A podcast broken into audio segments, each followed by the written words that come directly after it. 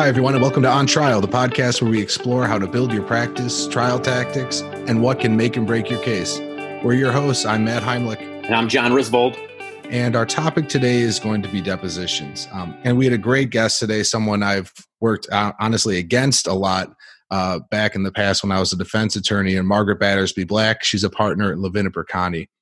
And, you know, we kind of went through how to establish a well sourced framework uh, for your deposition, how to plan for your deposition, set goals, and ultimately execute and achieve those goals. Now, Margaret's background, similar to mine, is more in the nursing home medical malpractice realm, but these deposition techniques and these insights, I, I believe, can be applied to any case that you have because there are always um, rules out there. There's always frameworks for things that are supposed to be done or not done. And really, the idea is to establish a well sourced framework uh, for what's supposed to happen and then use the facts of the case to show violations of that framework. Um, one of my big takeaways from talking with Margaret is sometimes when you're deposing a witness, you you think you know the, what the answer is going to be, and then the witness says something completely different. And Margaret's advice, and something I, I completely agree with, is go with the unexpected answers. Don't try to you know circle back to the witness, ask it over and over and over again to get the answer you want. Take their answer, especially if it's something that doesn't make sense, and take it to its you know most extreme, most illogical conclusion. Because honestly, that's going to be more effective at trial than you circling back and trying to you know hammer them, and it, it ends up making you looking bad. It mm-hmm. ends up making the witness look better than they should under the circumstances, and you're not doing the case uh, a service by doing that. Yeah, I think that her point is is spot on. It's the difference between a good deposition and a great deposition is the ability to pivot when you get an answer you don't expect. I think a lot of lawyers, and I was guilty of this when I was a younger lawyer, um, would stick religiously to their outline and didn't listen as much as they should. Um, and then I started doing a lot of toxic tort asbestos work uh, early in my career, and we were taking dozens upon dozens of depositions every month and you really had to learn to listen very very carefully and pick apart what the witness is saying and use it against them. And i think that's that's something that margaret and her firm does very very well in a med mal or nursing home context for sure. Another important to make point to make particularly in a medical case or a nursing home case is when you're dealing not with the administrative people but you're dealing with the people who are providing the hands-on care. You know a lot of times you get some very nice people some very caring people who are kind of stuck in this system where they're not given the tools that they need to provide the care they want to provide to their patients or their residents. And an effective way to kind of approach that type of deposition, once you see what kind of a person they are, once you see that they're a caring uh, caregiver, is you want to kind of t- be on their side. And how, the way that you do that is you kind of embrace them a little bit. You you ask them about you know their concerns. You ask them about any issues they have with the facility and you'll be surprised about the answers that you get. I mean because these people uh, a lot of most people generally speaking they want they want to be honest they want to be forthright they want to tell the truth and they want to do well for the patients that they're caring for. And if you ask them the right questions in the right way the the things you can get out of them will will genuinely astound you and they can really turn your case and take it to the next level. Yeah that's that's huge too. You can take defense witnesses and witnesses that the defense thinks they can rely on and you can make them cornerstone witnesses in your own case just by being honest and real with them and letting them do the same. I mean, you're right. People want to be honest and truthful. They will tell you the truth nine times out of 10. And when they don't, it's painfully obvious. People think that they're getting away with something when they're lying in a deposition, and it, it becomes painfully obvious. And so I think that you know today's interview there are a lot of really really good techniques for covering all of your bases for finding rule violations for turning witnesses against the defense i think or using them in your own case. And, and i just i mean i can't speak highly enough about margaret and what a tremendous attorney she is and the, the high level of of depositions that they take. Uh, I'm, I'm really excited about this one. And not only about getting admissions so getting admissions not only is going to improve uh, your case as far as liability, as far as getting that kind of testimony out of the defense witnesses' mouths. But it's also going to make it hard to impossible for them to find credible expert witnesses. So, I mean, the, not only are you strengthening, you know, the fact aspect of your case, but you're strengthening the the retained expert aspect of your case as well because they're not going to have an adequate foundation to base any opinions. If you have a bunch of fact witnesses, a bunch of nurses, you know, caregivers, CNAs saying I didn't do what I was supposed to do, and then you hire an expert witness to say, "Oh no, they absolutely did. They just didn't. Talk, they just don't know what they're talking about." I mean, think about that. Yeah. And what kind of a position are you putting the defense in by getting those admissions? I mean, it's effective on every level, and it really takes your case and makes it, you know, bulletproof, for lack of a better word. And to that end, one thing that stood out in in the interview uh, with Margaret is, you know, she uses the phrase, "If it didn't, if it wasn't charted, it didn't happen." And I think that's a really important thing to always keep in mind with a med mal and nursing home case when you get to experts, because experts will say, no, they did everything right, even though it's not in the chart, even though they didn't mark down that they turned and repositioned every hour, they did everything right to prevent a pressure sore. Well, that's not exactly uh, or even remotely close to the truth. And you can use, like you're saying, you can use those prior statements with the experts on the stand. You can have the expert on the stand, the defense expert, and simply just go through did you read this deposition of nurse John Smith?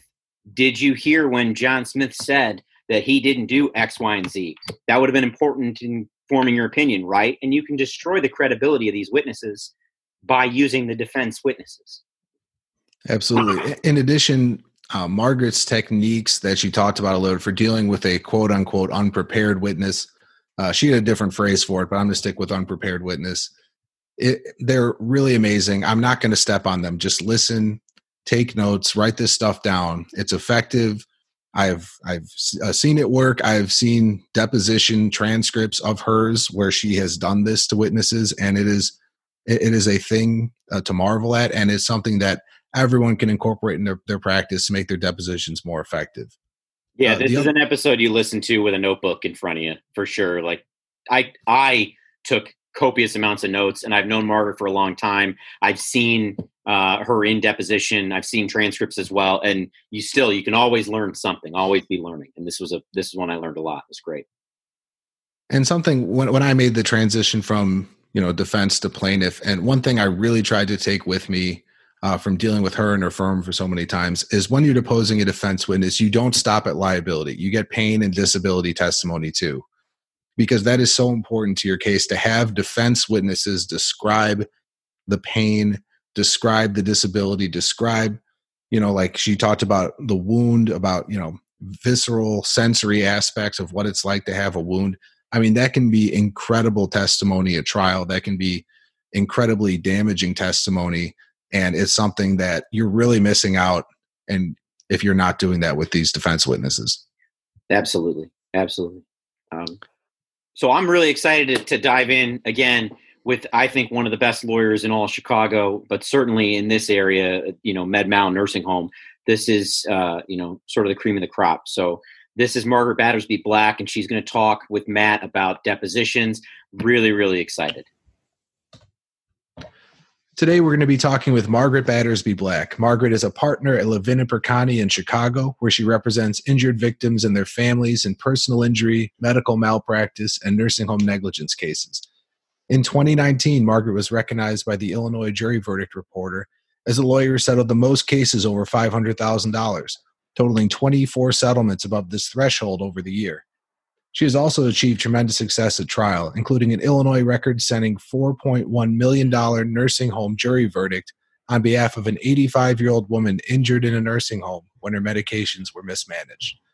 Margaret is heavily involved with the Trial Lawyers Associations on the state, local, and national level, and is a sought after speaker on trial work generally and nursing home cases specifically. Margaret, welcome to the show. Thanks for having me. Uh, and the topic we're going to be talking about today is depositions. And I really wanted to have you on for this particular topic. Um, having spent years on the receiving end of many of these depositions, I've uh, seen how effective you and the other members of your firm can be. And I thought this would be a great topic for you to talk about. Okay, well, I, am going to take that as a compliment. I, I, would take it as one too. um, so, when it comes to depositions, obviously it all starts with preparation getting in the right mindset and establishing goals. Um, and part of that preparation is going to be finding rules and finding sources of rules. Uh, what do you do in your practice to find those rules, and uh, what are some are some sources that you use uh, for depositions uh, for rules at your depositions? So um, I think before we get there, I want to go back to what you said that you should be taking depositions with a goal or a purpose in mind because I feel that so many depositions are taken with no purpose, and and I, I will say that that isn't the way we practice at our firm and you know if there's a deposition that you're taking and you don't know why or you don't know what your purpose is then it shouldn't be taken um, so you've, you've hit the nail on the head with that. And obviously, if you're going to take it and you're going to have a purpose, you need to prepare. And so I think where we get into the depositions where rules are important, um, most of my practice consists of nursing home and medical malpractice cases. So those are depositions where um, I'm going to decide what the purpose is before I take those depositions. And if the purpose is to establish rules and establish uh, admissions of um, employees of facilities, then um, I'm going to know what all of those rules are ahead of time. So if I were um, looking at a nursing home case, there's many sources I can go to to establish rules. Um, each nursing home will have their set of policies and procedures. Uh, there are state and federal regulations that apply to nursing homes.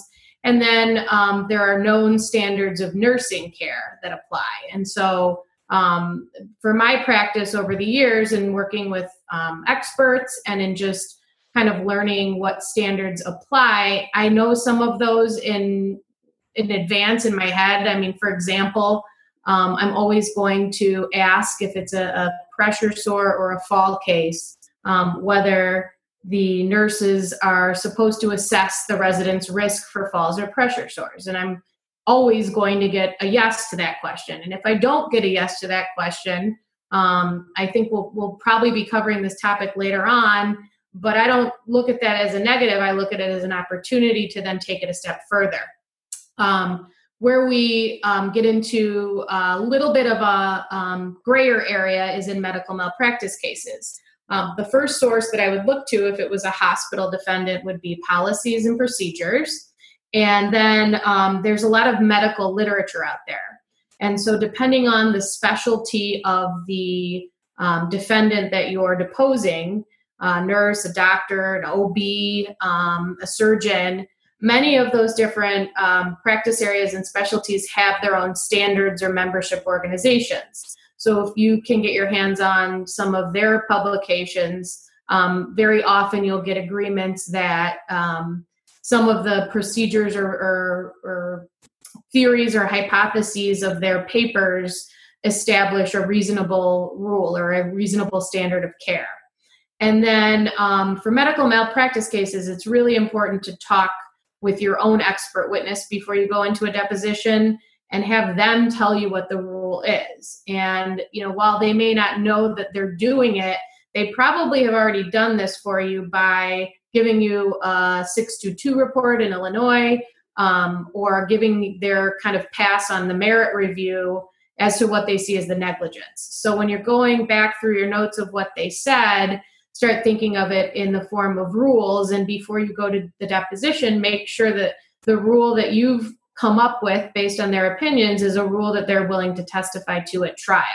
Because then you can kind of weave that rule in through all of the depositions and when your expert goes to testify at trial kind of lock it up with that testimony so once you've uh, done your preparation for the deposition uh, you're getting ready um, are you a proponent of having a set script or kind of a more loose outline uh, to have with you when you're going in to do your depositions so i think um, i think it depends when i was a younger lawyer and i was a little less experienced um, I very often had a pretty detailed outline.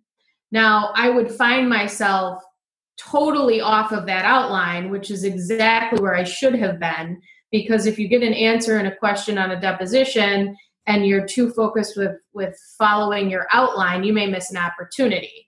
Um, but I don't think that it's a bad thing, particularly when you're a younger lawyer, to have an outline to come back to or to make sure that you're kind of checking off all of the boxes. Um, I think that the way that I practice now is I definitely have something written for every dep. I have some outline, and it depends on how technical the case is as to whether that outline is more detailed or less detailed. Um, but there would be things that I would advocate for making sure you do write out. So if you want to make sure that you establish rules um, that your expert is going to testify to at trial, and you want to get those rules right, I think you should write those rules out. Um, if you want to establish um, predicates that are leading up to a rule, I, I'm not saying you have to put every word on a piece of paper, but you would definitely want some outline of the order in which you're going to start asking questions to lead up to getting an agreement on a rule. Um, I think when you're talking about more general topics or um, you're you're going to show medical records, I'm less worried about a script because I think usually the answers to the questions end up forming the basis for follow-ups. You know, the other thing is is when you're a new lawyer or a less experienced lawyer, um, just getting some of the basic questions out can be intimidating. So I used to write questions out like, would you agree that the standard of care is what a reasonably careful nurse would do in a same or similar circumstance? I obviously don't need to do that anymore. Um, and there's a, a whole other kind of area that I think we're going to cover later where I know what a I know what a defense is going to be in a case when I'm taking a dep before they even say it. So I have certain pre written scripts that are now in my head, but if they give me an answer, such as one you're familiar with from defending nursing homes for so long, that um, even though they uh, provided the care, they didn't document it, then I'm going to go through my whole string of uh, cross examination on how haven't you ever heard the phrase if it's not documented it's not done and what does that mean? And you taught this in nursing school. So when i was a younger lawyer i used to think of those defenses and all the things i would need to then cross examine on to, to take that defense out. I don't really need to do that anymore. It's kind of in my head. So i think it's really um, a matter of, of preference. But one thing that i would caution people about when you have a script or an outline is to be open minded and to stray from that script if you get the opportunity or if you need to to follow up on something that maybe you hadn't thought of that was you know a gift that a witness just gave you and you need to um, take even further. We talked a little bit earlier about uh, taking depositions with a purpose. And some attorneys are more on the uh, have the mindset of that depositions are a fact gathering ex- exercise and some are more in the mindset of a deposition should be across like you would be crossing cross examining them at trial. Where are you on that continuum? Well, I say I'm probably farther to the continuum of getting uh, adverse examination questions for trial. And I mean, for the most part, I don't need to gather facts in a deposition. I already know the facts and I want to get admissions. But I will say that there is um, there are depositions that are more fact based, and I, I have learned facts in depositions that aren't written in the medical records. I find this to be more common in medical cases where, um, particularly like in a teaching hospital. So, in a teaching hospital, if there's residents and attendings and nurses, it's hard sometimes to figure out who communicated what to whom, who's in charge, and things like that. So there are depositions that can be taken for fact gathering purposes, but I would say it's rare that, it, that that's the sole purpose. So part of the debt may be to get facts in the beginning that will lead up to what the questions are that are going to lock in your admissions for trial or adverse exam. Um, but it, it, really should be judged on a case by case basis. And, and then when we start getting into um, a, a different area, which is expert witnesses, you know, that is a whole nother animal because there are many people out there who think that the purpose of an expert witness deposition is to um, basically decimate the witness to make them a witness that the other side doesn't want to call at trial or a witness that is starting to look like they should be testifying for your side instead of the other side. Um, I think if you can do that, it, you know, that sounds like a good idea, but you have to determine that based on a case by case basis. So, for example, if the witness is a witness who you know has testified hundreds of times, even probably tens of times against you, and is never going to flip, um, then you would take a different approach. So sometimes I will take an expert dep where I have a real pro on the other side where all I'm trying to do is find out what the experts' um, bases for their opinions are. Because very often they're making assumptions or they've missed things or not read things or not been told things. And I know that. And I know that if I can at least lock those admissions in at the depth about what their factual basis is, then when we get to trial, I can probably, you know, surprise them with a couple of questions based on those facts that they're going to look silly if they answer in a way that's different than what I want it to. So I think experts are kind of their own animal, but for a fact witness, um, I don't really see a point of establishing facts that you can get through the medical records in a deposition if that's all you're going to do. Um, one of the things that I would say that applies to very often is treaters. So I've never been able to figure out um, why so many defense lawyers want to depose treaters where all they're going to do is, is have them read their medical records. My opinion as a plaintiff's lawyer, unless I know that that ex or that treater is going to really go to bat for me, um, because maybe I've talked to them in advance, or maybe you know they've written a scathing note and I know they have strong opinions. I'm not going to risk allowing the defense lawyer to ask them how many comorbidities my client has or to surprise me with some opinions that when they come from a treater might be more credible to a jury. So I'm just not going to take that treater step. Um, so I think you really have to examine each each deponent and each case differently and make a determination. But I think on the whole, um, just to take a deposition to establish facts that you already know is silly. Something that occurs with uh, certain deponents is they come to you, they show up to their deposition, and they haven't really prepared.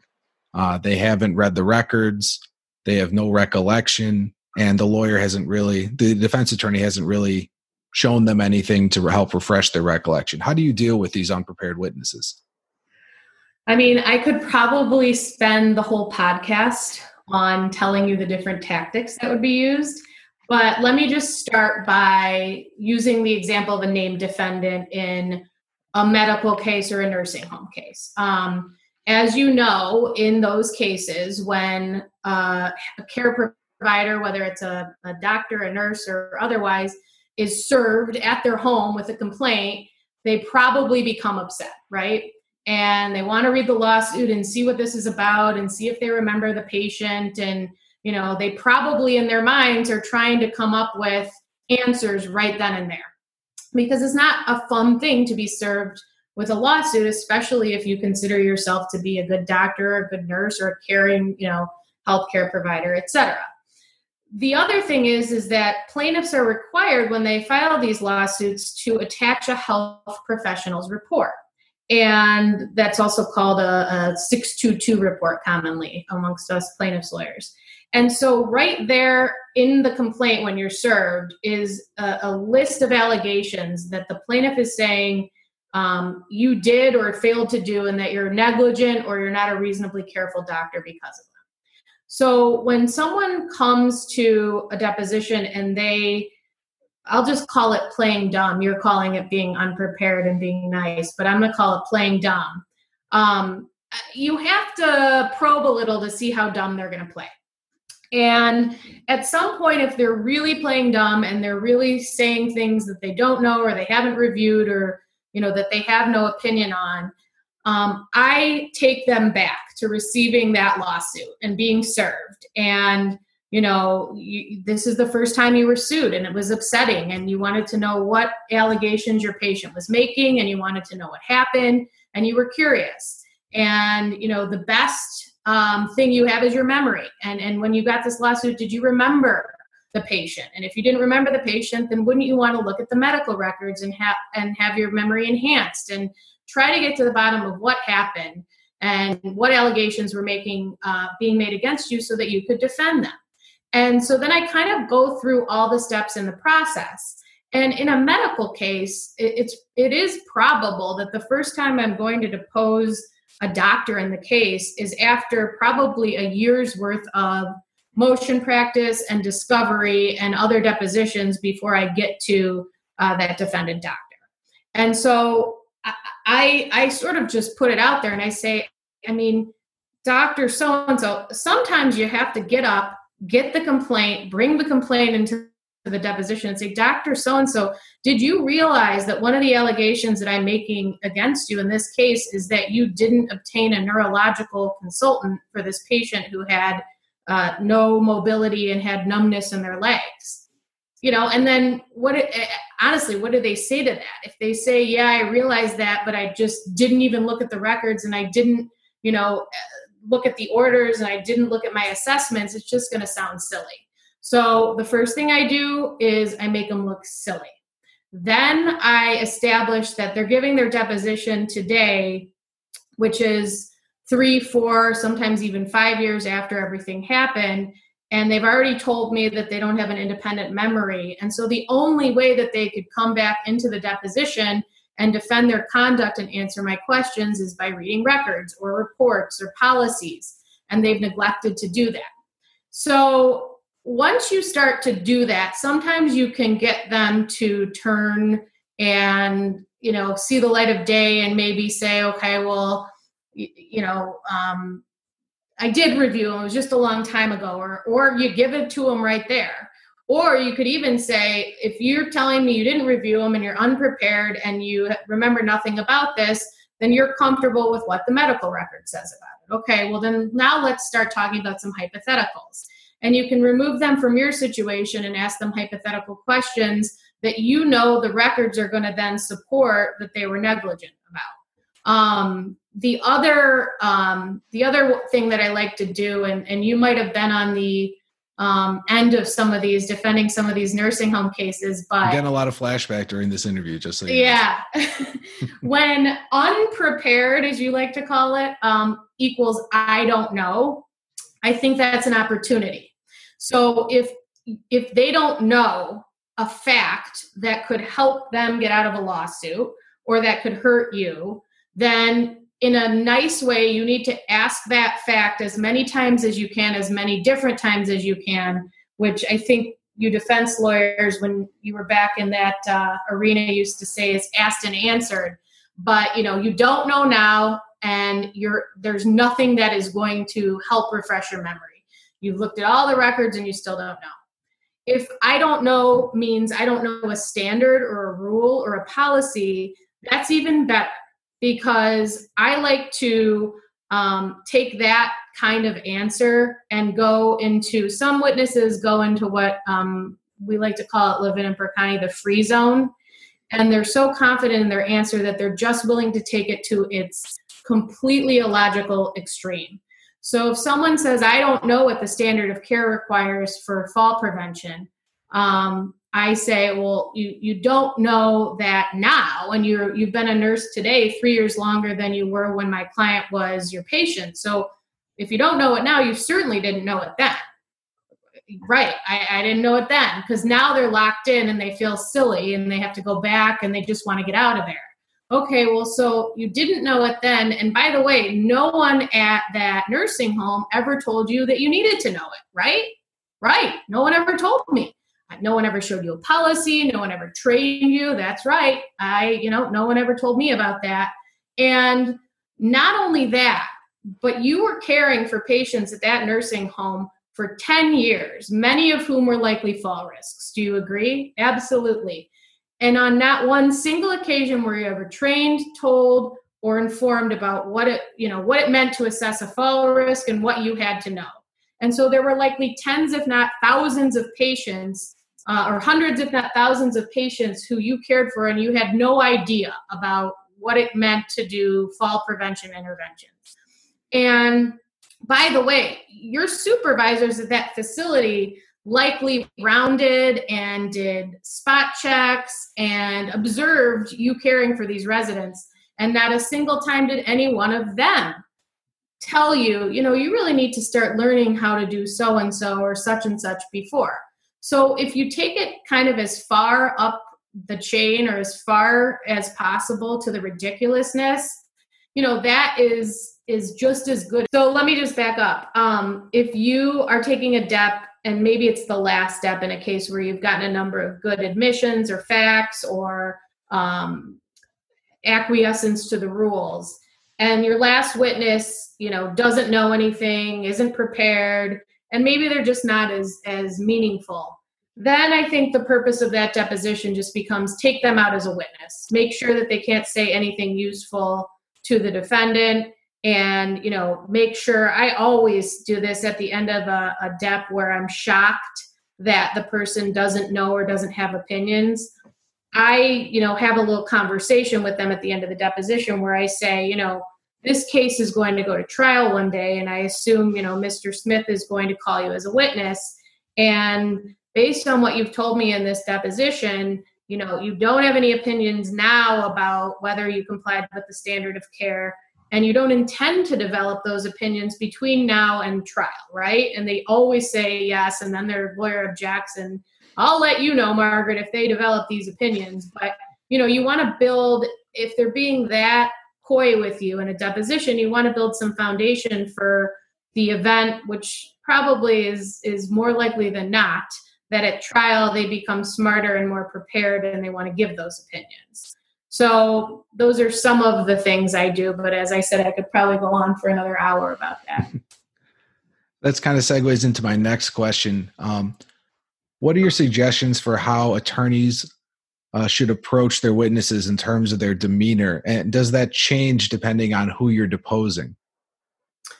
So i think it de- it changes depending on who you're deposing and depending on who you are um, so one thing that just has worked for me is to try to start every dep by being polite and being um, trying to be likable and trying to engage the witness because um, they're vulnerable. They're in the hot seat. Um, they likely feel like they have an ally in their lawyer, although sometimes, you know, as you know, that there may be a little bit of friction between them and their lawyer.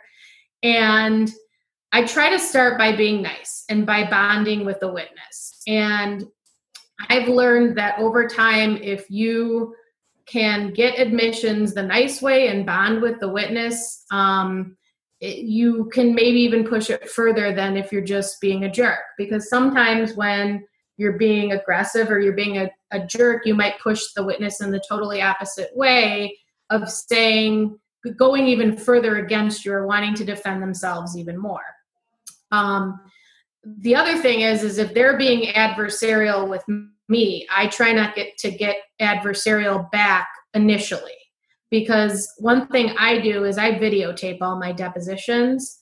And so at trial, you know, I try to have the same demeanor, and I'm hoping the jury is thinking that I'm nice and I'm polite and I'm professional. And then they may see videos from the deposition where these witnesses are being nasty or looking aloof or rolling their eyes or not making eye contact or rolling their eyes. And it's a totally different witness than they're likely seeing in the courtroom but they get to see the real picture. So if, if they get adversarial with me I, I try initially to keep my cool and, and just to soldier on and be nice. Um, there are circumstances where you know that you're just not going to to be able to break through to a witness with kindness and you just have to start being tougher and firmer and um, you know, one thing that I think is advantageous um, as plaintiffs' lawyers is there are sometimes, and I know this is another topic, and, and maybe it'll be the next one, but there are sometimes where a defense lawyer can do more harm than, than good for their client. So uh, they want to protect their witness and they want to object, but they're making obnoxious speaking objections, or they're objecting to things and they're saying, you know, if you know, or foundation and professional witnesses sometimes get really upset with that because if that kind of thing happens, I will have a tendency to say things like, you know, your lawyer's saying if you know. I mean, you've been a nurse for 34 years and you were the head nurse at this facility for 10 years. You know, right? And, you know, they're like, yeah, of course I know. And sometimes I can sort of see them um, you know, like moving their chair further away from the defense lawyer during the dep because they're now thinking, you know, this person wants to defend me, but they don't think I know what I'm talking about. And and if you can drive a wedge between the defense lawyer and their own client by being reasonable and being polite and asking questions that you know they should know the answer to, um, you know, that obviously can score you some points. So I don't know. I try to I try to kill them with kindness, and that has sometimes not worked, and I've had to um, be a little tougher. But I'm always professional, even if I'm tough, because I know that when it comes time to call these people at trial, you know they may remember you if you're really nasty and and want to kind of get you. Um, and also, I've been able to demonstrate before to a judge where I've, you know, showed the judge a transcript of a particularly unruly witness and the judge was wavering on whether or not he would let me call them as an adverse witness. And because of how repeatedly, you know, unprofessional and and idiotic they were to me and despite my calm demeanor, I've gotten success with that. So I think it's it's it's appropriate to be adversarial and firm with the, the, the right person, but you always have to keep it professional. Now you touched on this a little bit in your last answer, but how how what are some other techniques that you use in dealing with speaking objections or coaching from opposing counsel during a dep? So, first of all, speaking objections are not things. They're just they're they exist because people do it, but they're not legal. I mean, they're not appropriate. And it's very funny when I have worked on cases um, in other jurisdictions or with lawyers from other jurisdictions and they come to Illinois, they are flabbergasted by how um, obscene some of the objections and the speaking and the coaching is during depositions. And they get really frustrated with it. And I get frustrated with it too, but I've just come to kind of learn it's part of of how it goes here. But the first thing that I do is, you know, I try to shut it down professionally. So, you know, again, because I videotape my depositions, everything I say, a judge is going to either see on the transcript or hear in the video. So the first thing I say is, if it were you, Matt, I would say, Matt, um, that's a speaking objection. It's not appropriate. Objections are supposed to be legal and concise. And, you know, depending on who your opponent is, that's going to drive them crazy and want to, to, you know, spur, spur them to do it more, or maybe give you a lecture on, on the record. I've been lectured by um, attorneys before about how they are, you know, they have 40 years of legal experience and they know what they're doing. And, you know, I'm not going to tell them anything and I just keep, I start out, it's like a little titration. I start out, I just keep doing that. And then maybe I add in, you know, Matt, obviously I can't stop you if you want to be inappropriate and if you want to do these kinds of things. But I'm telling you right now that it's interfering with my ability to take this deposition. It's clearly confusing your own witness and it's not appropriate. And if it continues, I'm going to call the judge. And you have to, if you say that, be prepared to actually follow through with that. Um, usually, when I say that, I mean, usually the first or second time I say it, uh, people start to calm down because I think people try to get away with it when they know that either they've had a dep with you before and they know you're not going to stop, um, or they, you know, know they're being inappropriate. They will. Um, sometimes this segues into the last uh, section that we discussed sometimes their speaking objections actually cause their witness to start liking you more than them.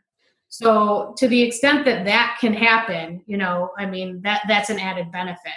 Um, but I do ultimately call the judge when it's totally inappropriate or it's interfering with the deposition. For the most part, if a lawyer's going to say over and over again silly things like if you know, you know, it's annoying, but it, it, usually I can kind of bust right through that and it doesn't um, interfere.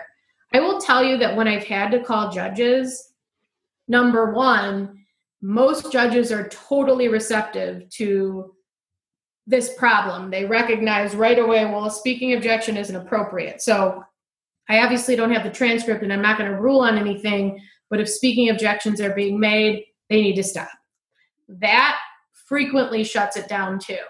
Um, I have before with people who who have gotten to be chronic objectors, like in the same case.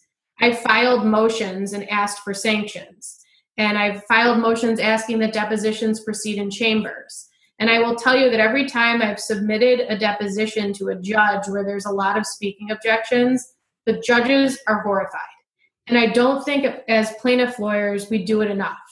Um, I know no one wants to be the tattletale, but you know, if you do it once or twice with the most chronic objectors, um, in in particular cases, you know, you're going to find that they calm themselves down. And one of my colleagues even had the experience where um, a lawyer who who did that, um, he had to terminate a deposition because the opposing counsel was objecting um, so much and and in such an obstructive way that that lawyer um, after the deposition that my partner terminated he removed himself from the case you know because he just realized that he had behaved badly and and he couldn't control himself and you know he needed someone else to step in.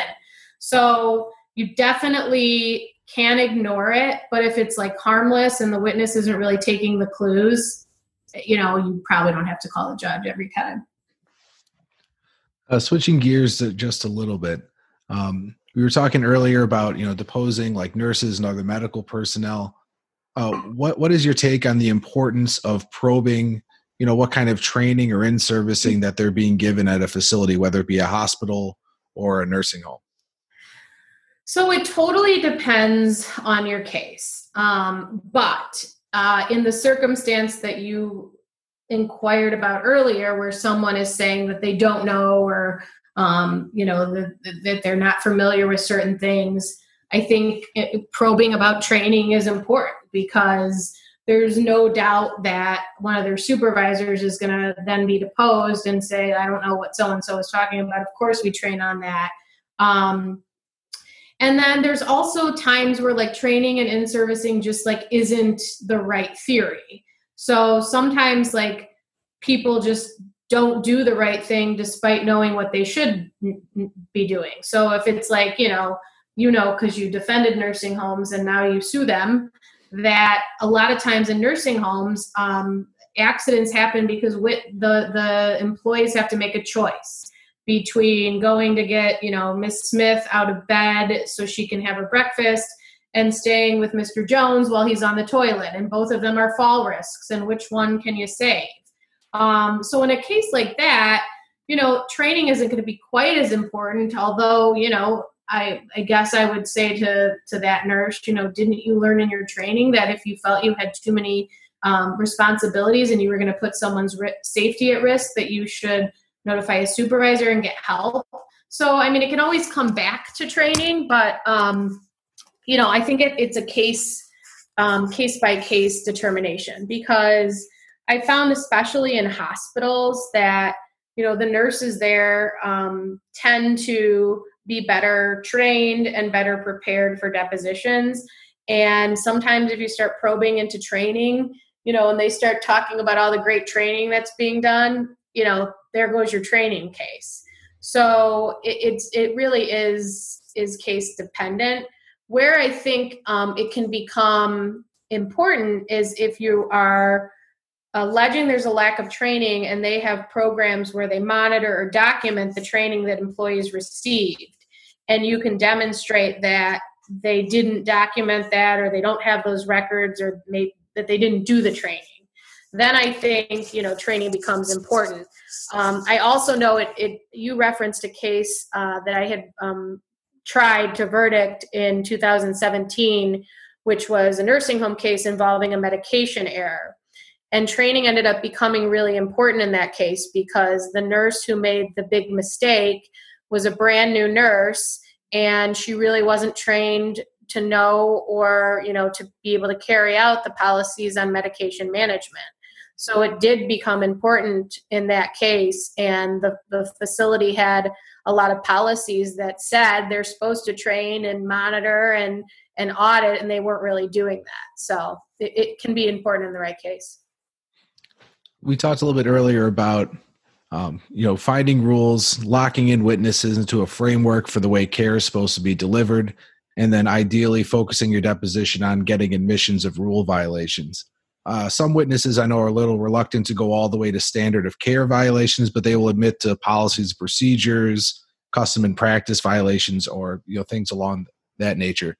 To you as an attorney, does it matter what they're admitting to, um, as far as uh, you know which one of those on the, that continuum? Well, so so obviously the slam dunk is uh, here's the standard of care, and I violated it in this case. Um, but if you build all of those things up and you get all of the predicates and then you say so you agree then in this case that you violated the standard of care? And they say no. Um so what? I mean at trial it's one thing i have learned with those kinds of questions you know the big crescendo questions did you violate the standard of care in this case? It becomes very hard at trial for them to say no. When they've either sat there throughout the trial and they've heard experts establish the rules and that the jury already knows all the things that didn't happen. Um, and so the jury is already put together. There's the rule, and we know all the things that didn't happen. And here's the nurse who we're going to ask about it. And so you ask her, and she agrees this is the rule, and she agrees that she didn't document that any of these things happened, and she can't remember that any of them did. And then you say, So did you break the rule? You know, if she says no, and there's 12 citizens there, they're going to be shaking their heads and you know starting to fold their arms and writing in their notebooks. So um, you know if if a witness is unwilling to give you go all the way you know I, I, in my younger years i might have tried to beat them up a little more in you know in, in my more i guess relaxed knowing how these things bear out at trial. You know I, I just get here's the rule the rule is violated when this doesn't happen. There's no evidence it happened in this case, but as you sit here, you're saying you have no idea whether the standard of care was violated. You know, they just like end up looking silly, or they say like, well, if it, you know, I don't know, I'm not going to give an opinion about someone else's care, you know, and it's like, well, okay, that, but you would agree that a reasonably careful nurse like yourself would have done that. So you can always kind of bring them back to that, but the the biggest importance in establishing these rules is if you can't establish them with these individuals you know you're going to be able to establish them through the institution's policies or likely through the expert witnesses that are retained by the defense. Because most expert witnesses have some level of professionalism and experience where they're not going to be able to answer a basic question no. Um, so anytime you can get you know admissions like someone violated the standard of care or here's the rule and it wasn't done, followed in this case um, it, it's going to make it harder for those experts to defend the conduct of those individuals. But ultimately you know if the witness won't concede to the rule they're going to be the ones that kind of look silly at trial you touched a little bit on this earlier, but uh, in depositions, one of the things that I know that you're looking to do is anticipate and undermine the defenses that you know are coming in your case. Uh, especially in nursing home cases, there's several of them that are commonly used. What What are your thoughts and advice for how to undermine those defenses through depositions? So you 100% before you take a, a deposition, or before you really even take a case um, you need to come up with what the defenses are. And sometimes they're obvious because there will be defensive charting or notes or statements may be made in an investigation. Um, but sometimes, you know, it's not there. And so you have to think, you know, the person who's hired, the lawyer who's hired and paid, and many of these um, lawyers who defend these types of cases are very smart and experienced and they've, you know, they've defended a case. What are they going to come up with or what are they going to think about? And so um, I think you and I talked about some of these before we came on today. One of the big ones in nursing home cases is unavoidability. And unavoidability really means, despite all of our efforts, we tried and tried and tried, but this poor person fell and died. And that's one of those things, Matt, that I always have in my head about okay, let's talk about unavoidability. To uh, to say something's unavoidable, you have to show all the things you did to try to prevent it from happening, right? And then you go through kind of the whole process. Like, first, you have to recognize there's a risk. Did you do that in this case? No. Second, you have to make a plan to recognize or for the recognized risks. Well, since you never recognized the risk, you didn't have a plan. You know, third, if you get to the step where you have a plan, you have to implement it. Was it done in this case? So you've got to be prepared to break all of those defenses down logically. And you know, one of the things that I think um, I'm, there's there's some fun ones that are like I think you probably now have have both prepared a witness to say this and probably prepared to dismantle a witness when they say this. But um, a new one that comes up is policies and procedures are guidelines. You know, they're not to be followed. They're they're just guidelines. Okay, well, tell me the name of the person at your institution who told you that. I guarantee you, try try using that, and it it becomes an amazing answer. I mean, a lot of the times the witnesses say, well, no one at the nursing home told me that. Well, who told you that? Well, I don't know if I can say. Was it your lawyer?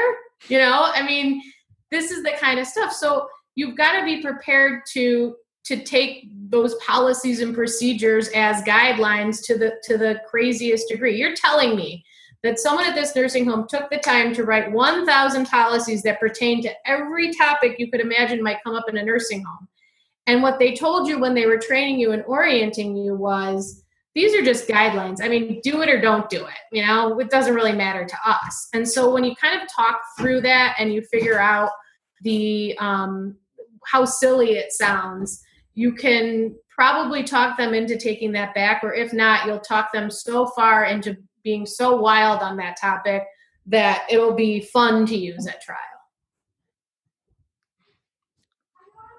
One of the things that I recall from my days out of the defense is that you and other attorneys at your firm would often ask nurses kind of medical proximate cause questions during the depositions. I always found that interesting. What What are your thoughts about uh, that technique during a deposition?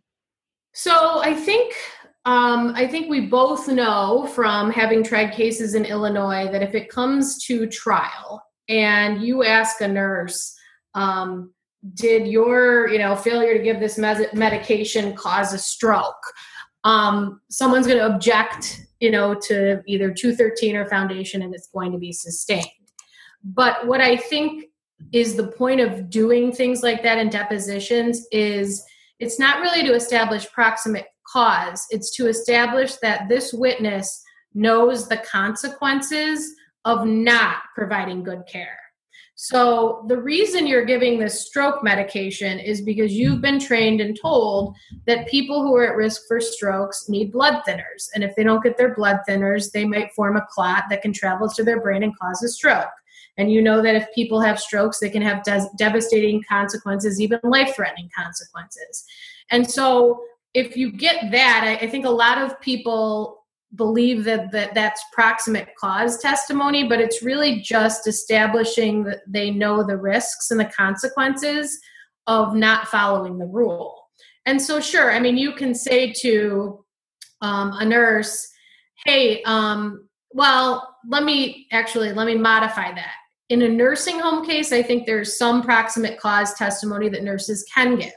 So, for example, in a fall case, if um, if a person is designated as a two person transfer and the reason they need two people is because they're um, you know so dependent on others they don't they can't stand on their own they can't even really use their um, arms to help help you with the transfer they're just totally dependent and it turns out that you know at dinner time at this particular nursing home there's not enough staff to use two people to transfer and so a one person transfer was being used.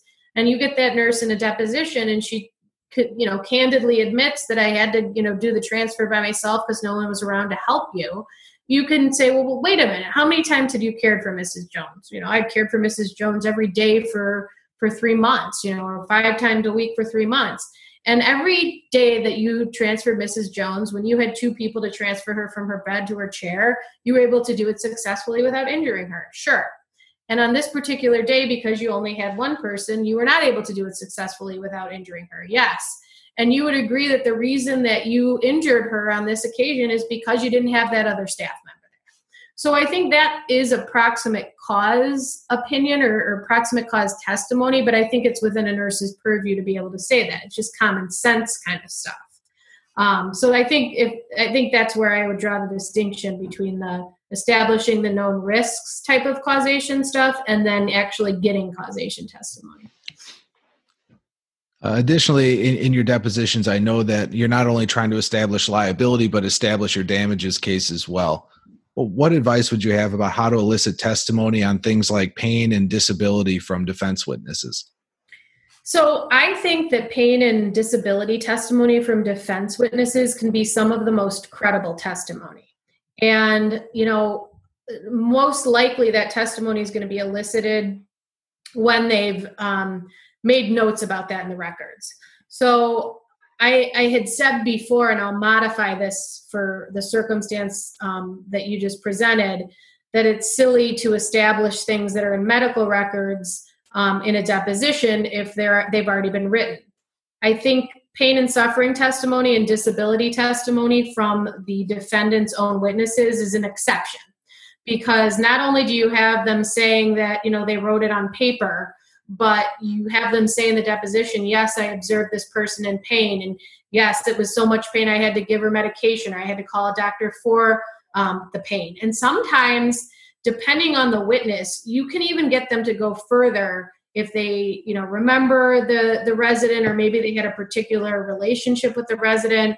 I recently deposed someone in a um, case where a woman was dropped in a hoyer lift or from a hoyer lift and although this wasn't in the record i was asking one of the witnesses taking them through step by step what happened and you know she told me that after the witness was on the floor you know that she was moaning and, and sobbing and that was not in the medical records and so I think she she sort of mistakenly gave it to me because I said, "What did she say after about how it happened?"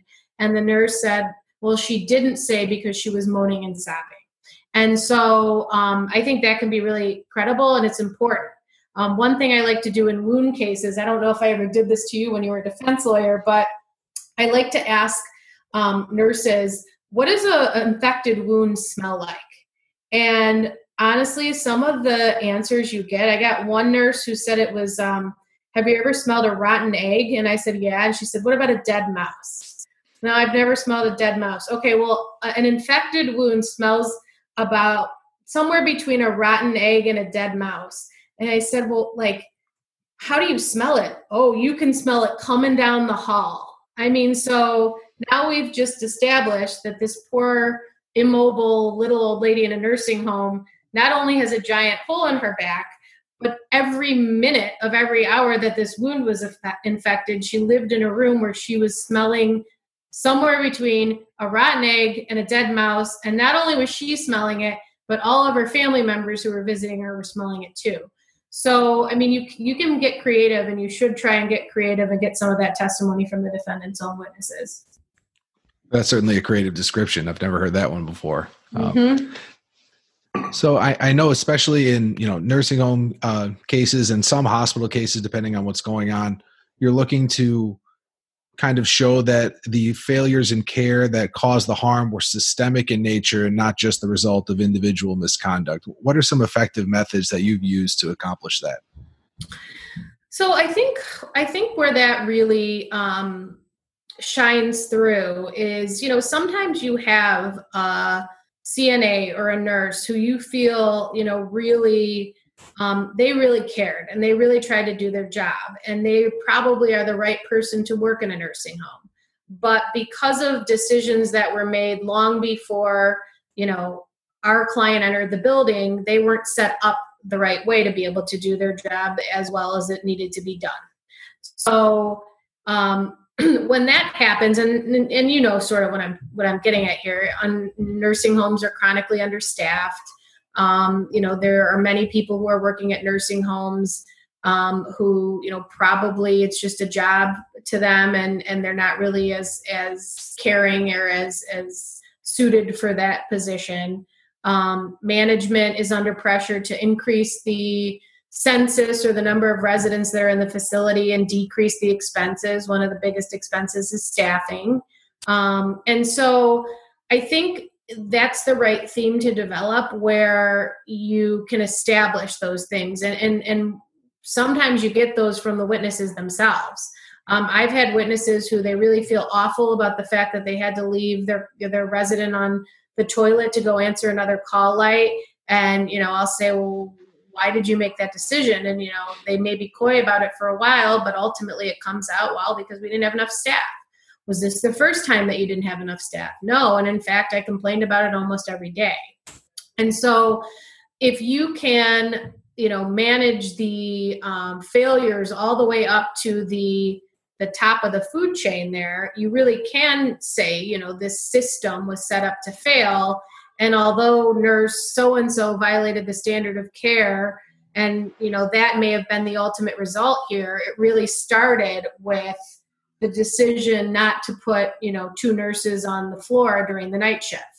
And i think in the right case if the jury is is sympathetic to the individual nurse it gives them a way to still hold you know the facility accountable for what happened because it shouldn't have happened um, but you know maybe feel less guilty or less badly about blaming the individual who really was powerless to prevent it from happening kind of staying with the the corporate aspect of medical care um, in Illinois, we have Rule 206A1. The federal rule is 30B6, uh, which are corporate rep or corporate designee depositions. Uh, where are you on the utility of using these depositions in the nursing home and hospital cases?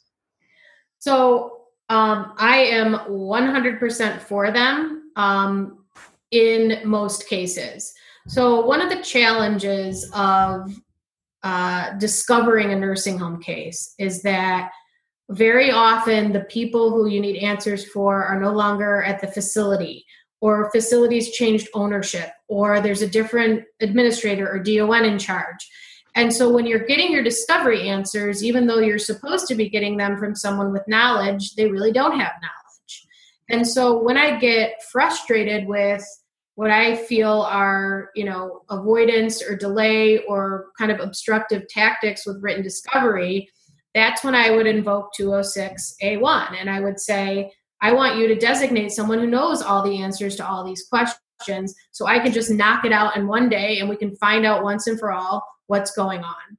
And I've done that before and um, you know, unfortunately, more often than not, what it demonstrates is how little the person who they've designated as the corporate rep knows. So it doesn't necessarily um, supplement what I need to know about the case, but bringing that before a judge is extremely effective. And if a judge sees that there's been obstruction in written discovery and now the person that you designated, you know, knows nothing, the judge is going to start issuing some orders that you know are, are sure to turn up the documents and the information that you are interested in. And the other thing i think it can do is it can cut down on um, the number of depositions that you take in a case. So if you can have one person explain the way that different departments work together or the policies in place or you know the way staffing was done or who worked on what shift and how it worked and who was responsible for what you know and then you get that all you really have to do then in the right case is just depose the, the fact witnesses the people who were you know there when it happened. I mean especially as you know in a pressure sore case where there could be hundreds of people who were responsible for preventing or treating pressure sores in the given life of a pressure sore. And if you can get one person you know who's knowledgeable about the facility's plan and program to prevent and treat them and, and this particular resident and their care that may be all you need. And i am all for trying to simplify the discovery process. I think we take too many depositions in illinois. I think we you know have too long to discover a case. And i think a lot of time and money is wasted. And i don't really get it because um, particularly where the nursing home arena is concerned the more work that's done on the case, you know, that may generate more attorney's fees for the plaintiff if, you know, the plaintiff at the end of the case is successful. So it, it, it's silly to me that it happens, but, you know, that's one of the things that we have to um, use at our disposal to combat some of those tactics. All right, Margaret, you've been very generous with your time. I appreciate you talking to us for this long. Um, if someone wants to get a hold of you to ask a question or refer a case, what's the best way to do that? Um, so I think if you go to Levin and Perconti, you'll see my profile there. My email is mpb at levinperconti.com and my direct line is 312-516-1137 and I'm always um, happy to take referrals, but also to help other attorneys with their cases because I, I think it's important on, on our side to be collegial and and sometimes you know helping to brainstorm a case comes up um, with good ideas that you can implement on your next cases. So thanks for having me on. Margaret Batters Batterson Black, thank you very much. Well, that was a tremendous interview. I mean, man, what uh, what a deep dive! What incredible insight! Uh, that was awesome. I mean, when you're when you were talking with her, what are you thinking as you're going through that interview? Because it, it was a lot of really, really high level, great information. I mean, I, have known Margaret for such a long time, and I've been on the receiving end of so many depositions of her and her partners and the other lawyers at her firm that, like I said at one point during, I'm getting flashbacks from, you know, hearing all this information and thinking about, you know, all the times I've been in their conference room, and this is happening to me or my witness. And, you know, a I'm glad I'm not up against her, uh, but it's it's a lot. It's great information. I know it works. I've seen it work and i know it works because you know we talked about in the beginning that she had you know a ton of really big settlements in the past year and, and you get great settlements. People don't want to go to trial against you because you undercut their case during depositions. And, and that's what makes her and her firm so effective is that they take great depositions. The defense attorney's got to report to their carrier. They need to tell them listen our witness you know admitted to x y and z. You know we're not going to we're not going to have a real solid defense at trial. We need to talk about resolving this case. So great depositions lead to great settlements. And I think that, you know, the proof's in the pudding with her. Yeah. I, I mean, I think she wins cases at deposition. I've actually seen transcripts. It's funny. I've seen transcripts where defense counsel has said to her or people at her firm on the record, I understand you're just trying to win the case here in the deposition, but I object to blah, blah, blah. That's exactly what they're doing. They're winning the case at deposition. And you can do that um, if you employ a lot of these tools, I think. Um, but there's other tools that we like to use. And so that kind of brings us full circle to our 30 second trial tip of the day. So, what's your 30 second trial tip of the day, Matt? Sure. I, I was thinking about this. You know, I have a couple of cases that well, are supposed to be going to trial later this year. We'll see what happens. Um, but I, am dealing with this one case in particular that's in my mind. And I, my trial tip is embrace your case's flaws you know every case has good facts every case has bad facts. And sometimes the bad facts upon first impression don't end up being ultimately bad facts for you if you think about them in the right way if you present them in the right way. You know i, I have a client uh, who was injured in a car accident and she had uh, addiction issues and we were all really concerned. She was concerned her family was concerned that that was going to become an issue and a focal point of her deposition and ultimately that'll be a focal point of her cross examination at trial. And at first, you know, the thought, at least from her, is like, you know, we need to bury this. It's not relevant. You know, it doesn't really matter. It has nothing to do with my injury. It has nothing to do with what caused the accident. And I agreed with her on all those points. But at the end of the day, that has kind of become a part of who she is, a part of her life. And she has struggled and she has overcome and she has worked through that. And it made me th- and she and also the jury the last thing you want to do is be perceived as hiding information from the jury. You know the jury wants to hear everything from you. If you're going to be the good the bad the ugly if you're not presenting it to the jury it seems like you're hiding it and you need to present it in a way that makes sense to you and the benefit of being the plaintiff is we get to go first. We get to put on our case first.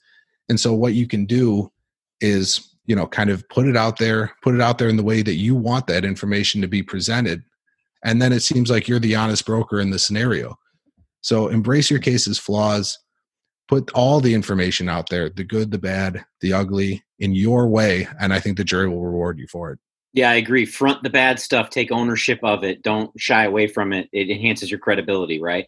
Absolutely. So that's awesome. My my 30 second trial tip of the day is learn the medicine.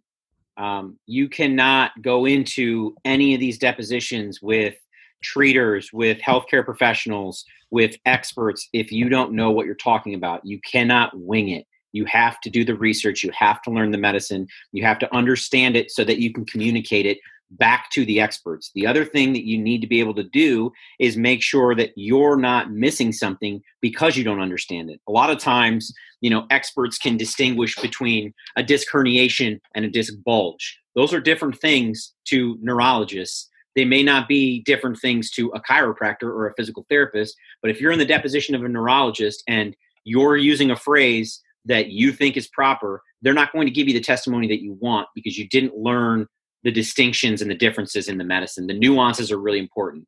I'm not saying you need a medical degree. I'm not saying you need to be able to be as conversant or intelligent as the smartest person in the room, the experts, but you need to understand what they're saying so that they don't weaponize the medicine against you.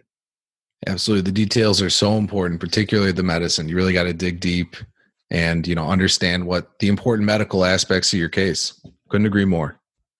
And that's our episode today. I want to thank Margaret Battersby Black for coming on, giving us such amazing information. Um, we'll have to have her back for like a part two because it seems like there's just a wealth of information when it comes to depositions, experts, trial, everything else. Um, so very, very awesome. Excited today. Remember, you can follow us and send us comments, questions, episode ideas at ontrialpodcast at gmail.com or troll us at Facebook, Instagram, and Twitter at ontrialpodcast. Uh, please also rate, leave us feedback on iTunes or wherever you get your podcasts. Uh, help us get the word out, share this. And if you're interested in uh, having a conversation with us about what you do at trial and how you win at trial, uh, let us know. We'd love to have you. And until next time, I'm John Risvold. I'm Matt Heimlich. And we'll see you on trial.